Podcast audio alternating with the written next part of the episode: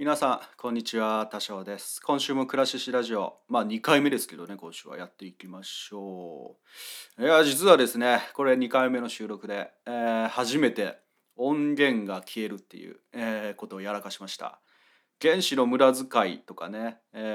いろいろポッドキャストやってきたんですけど、初めてやらかしましたやらかしたっていうか、なんかこうノイズを消すプラグインにぶち込んだら、なんか前のデータが残ってたみたいで、それと置き換わっちゃったんですよね。俺のせいじゃない、もう本当になんか不慮の事故っていう感じで、2回目です。何話したっけな。そうだ、今週ですね、ちょうど今収録が2月2日なんですけど、今日からですね、僕の大好きなベーシストのグラサン・パークっていう人がいるんですけど、その人のソロアルバム「キュリオシティ」っていうのが、発売開始ということでですね、まだ僕最初の2曲しか聴いてない、キュリオシティっていうのと、あともう1曲名前忘れちゃったけど聴いてないんですけど、もうね、めちゃめちゃかっこいいですよ。すごい、グラサン・パークって僕話したっけな、なんか他の番組とかで話したかもしれないんですけど、とにかくすごいかっこいいベーシストがいてですね、その子に集まってくるかっこいい人たちが曲を作ってるんで、もうそりゃ文句なしにいいアルバムですね。続きを聞くのがすごい楽しみです。ちなみにですね、ギタリストが僕の敬愛する大好きなエレキギタリスト有賀恭平さんで、光純さんはアコギ、僕はでエレキは有賀さんが大好きなんですよね。で有賀さんはですね、 R&B とかブラックミュージック系、ファンクとかそういうジャンルのギターが大得意で、もうまさにパークさんもそういうジャンル、やってる方なので、本当に息ぴったり、すごいグルーブの、一枚になってるなっていうふうに思いました。ぜひサブスク配信もしているので、聞いてみてください。グラサンパークで、キュリオシティっていう、アルバム紹介しました。あとは3月にですね、これまた僕の大好きなロックスター山中沢雄さんがソロアルバムを出すと、イエーイ。これが、マディコメディっていうタイトルついてて、もうジャケット見た瞬間やられましたね。本当に今ちょうど話してるような内容、1950年代くらいのファッツドミノは今週話すやつや、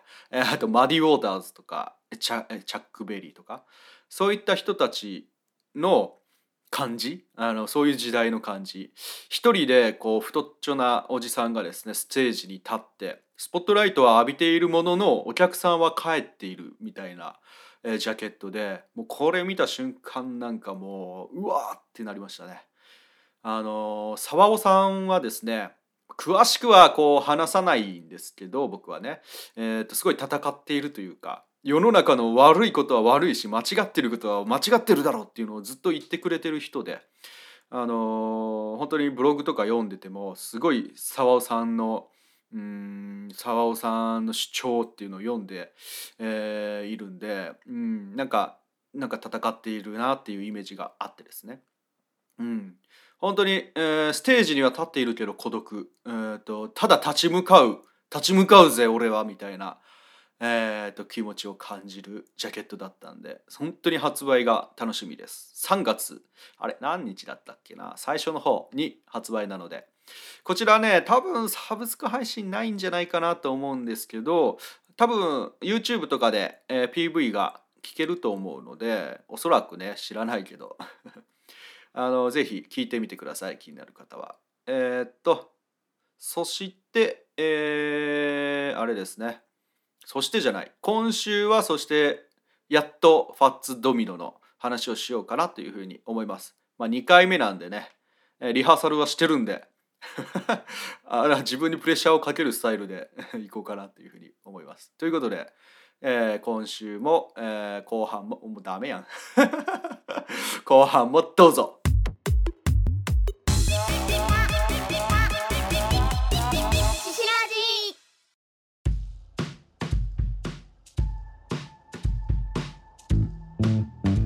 はい、今週はファッツドミノについてお話ししようかなというふうに思います。ファッツ・ドミノ、ですね。ニューオリンズを代表するピアニストでロックンロールの創始者の一人というふうに言われています。本名はアントワーヌ・ドミニク・ドミノ、1928年2月26日生まれ、もうすぐ誕生日ですね。2017年10月24日没と。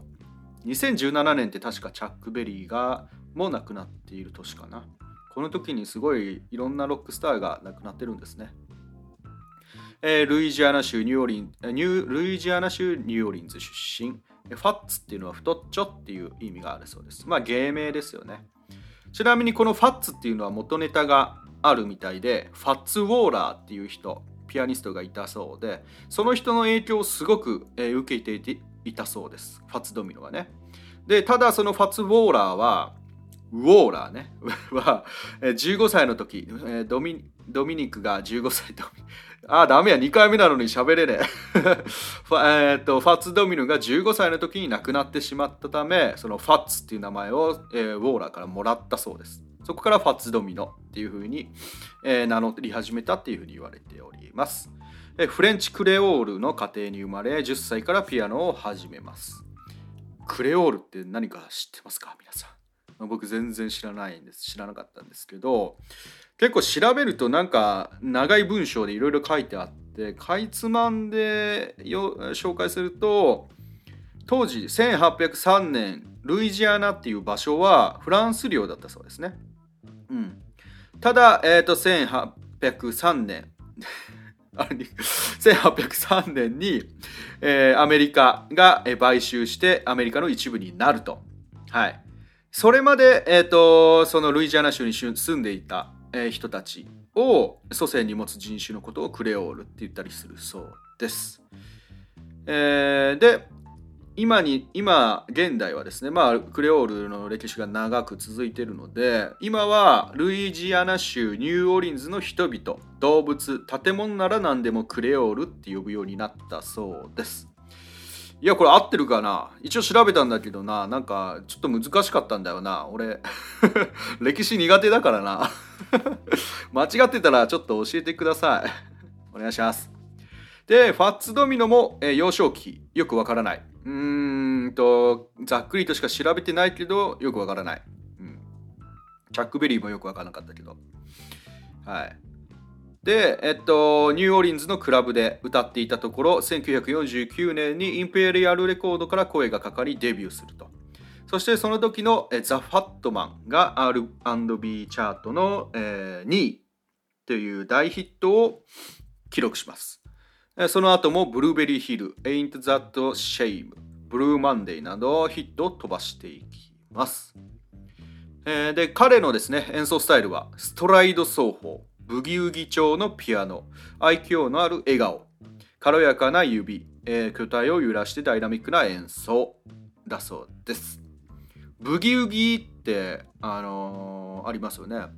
ブギウギ、ちょっと待ってくださいね。ブギウギは、こんな感じの。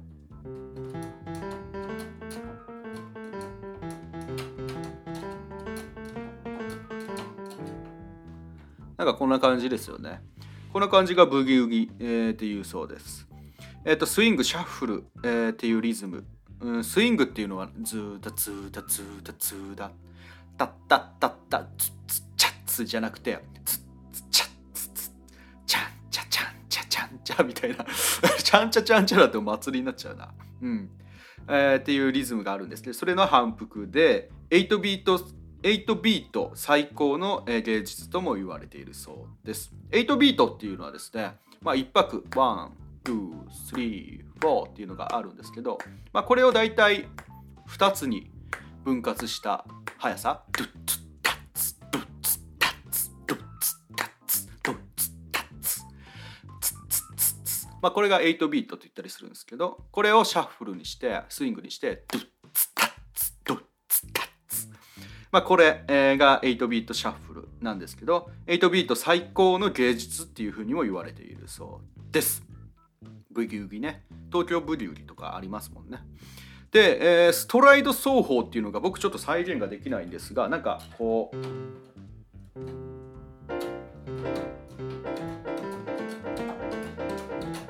なんかズンチャズッチャズッチャズッチャみたいな感じでまくし立てるようなピアノの弾き方がストライド奏法だそうです。いや、こういう時にピアノ弾けるといいんだけどな、弾けないんだよな。いや悔しいですね。まああれもこれもなかなかできませんが、そして1986年にロックの殿堂入りを果たすという感じですね。ファッツドミノ聞いてみたんですけど、なんか当時のそのロックンロールで毒々しいっていうか荒々しい感じがしてるんですけど、ファッツドミノはね、どっちかっていうと癒し系、なイメージだから、やっぱりいくら若者たちのエネルギーがすっごいこう高まっていたとしても、やっぱそればっかだと疲れちゃうんじゃないかなって思うんですよね。その時にファッツドミノっていうのがうまいこと受け入れられて、もちろん演奏は素晴らしいんでね、うまいことっていう語弊があるかもしれないんですけど、ファッツドミノが受け入れられ、そしてピアノロックっていうジャンルを、そこから確立していくっていう流れなのかなっていうふうに思いました。はい、ということでファッツドミノ、ちょっとこう毒々しいロックンロールに疲れた方はぜひ聴いてみてください。本当にね、なんか可愛い感じのおっちゃんがフフフフフって感じで歌ってるんで微笑ましいので、ぜひ見てみてください。はい、では今週はファッツドミノについてでした。ありがとうございました。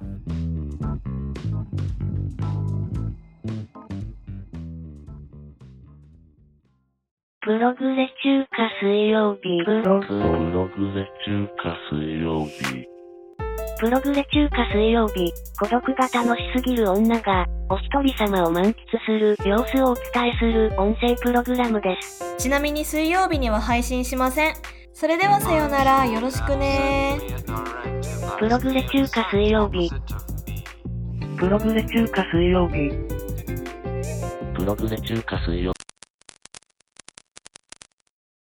はい、ありがとうございました。くらししラジオでは皆様からのお便りをお待ちしております。お便りの送り先は Twitter の DM もしくは Gmail アドレス。そして感想はですね、ハッシュタグししらじ、カタカナでししらじでつぶやいていただけると読みますので、ぜひぜひお願いします。あと、番組のレビューっていうのが Apple Podcast にあるんですけど、それもなんかもし書いていただけたら嬉しいなというふうに思います。では来週はちょっと何するかまだ決めてないんですが、来週もなんとか収録してやっていこうと思いますんで、またお付き合いください。ではありがとうございました。